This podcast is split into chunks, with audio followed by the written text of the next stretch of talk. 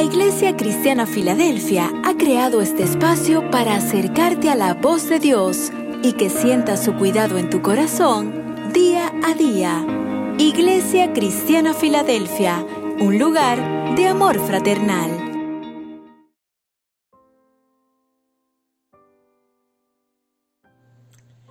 Amada audiencia, saludos, Dios les bendiga grande y poderosamente. Sean de nuevo cordialmente bienvenidos. Mi nombre, Vincenzo Rúbolo, anciano y servidor de la Iglesia Cristiana Filadelfia. El devocional que quiero compartir el día de hoy lo he titulado así, Verdadera actitud frente a la crisis.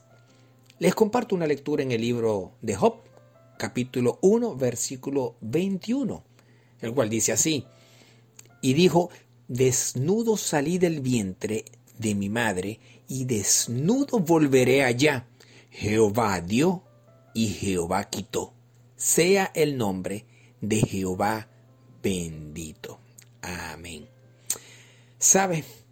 Cuando nos va bien en todo, cuando todo marcha sin dificultad, es muy fácil mantener la paz, la armonía.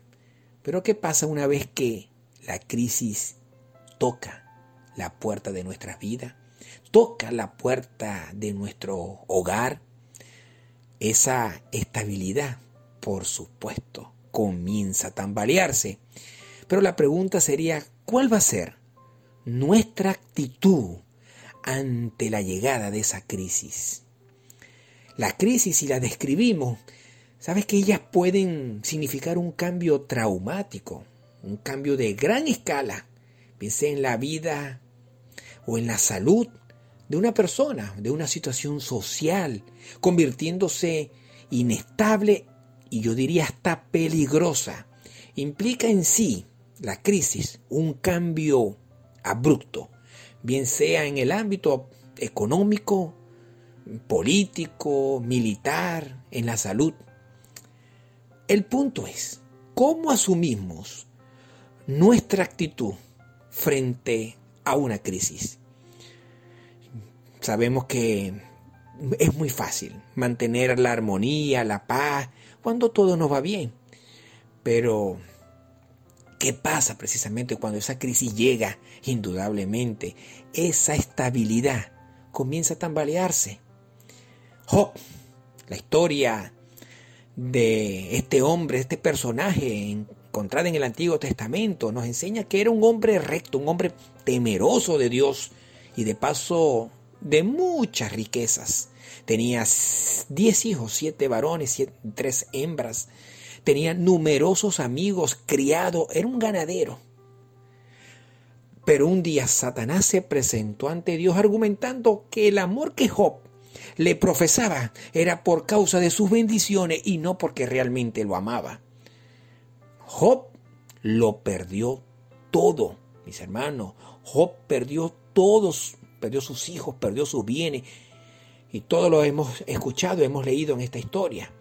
Job nunca perdió su fe en Dios. Incluso bajo esas difíciles circunstancias más desesperantes que lo probaron hasta, hasta lo más profundo. Lo más maravilloso fue que Job reaccionó correctamente hacia Dios al reconocer su soberanía, reconocer su autoridad que tenía Dios. Sobre todo, Job pasó finalmente la prueba y demostró que la gente puede amar a Dios, no por lo que simplemente Él daba o Él puede darnos en un momento dado, sino por lo que Dios es. La mayoría del hombre, la mayoría del ser humano, fácilmente caemos en depresión, quizás incluso tristemente en suicidio.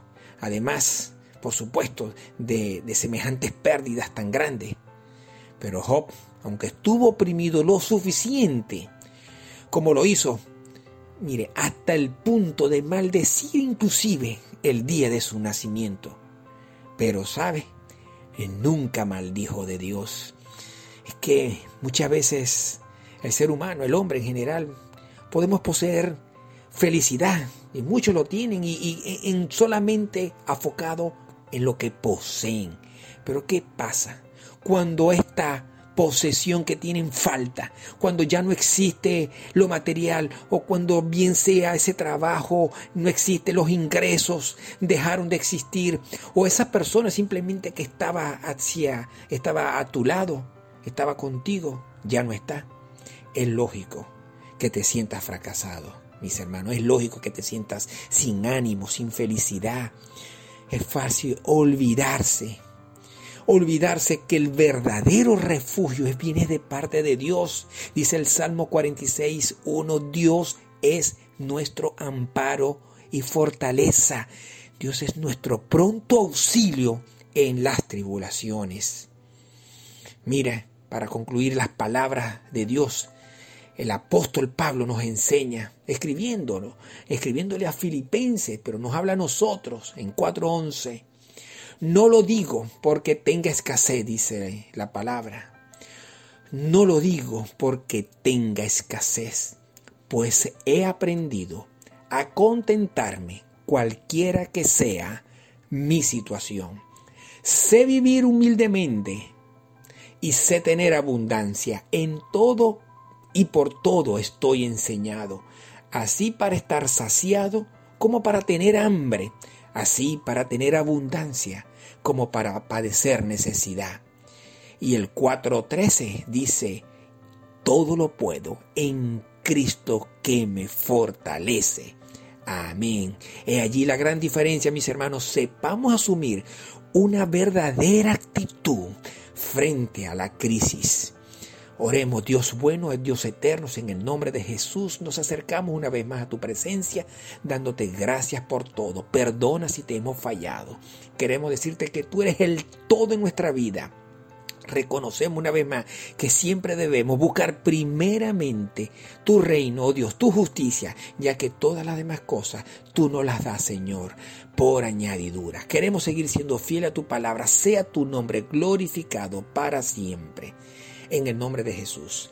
Amén y amén. Bendiciones a todos. Dios les guarde. Hasta la próxima ocasión.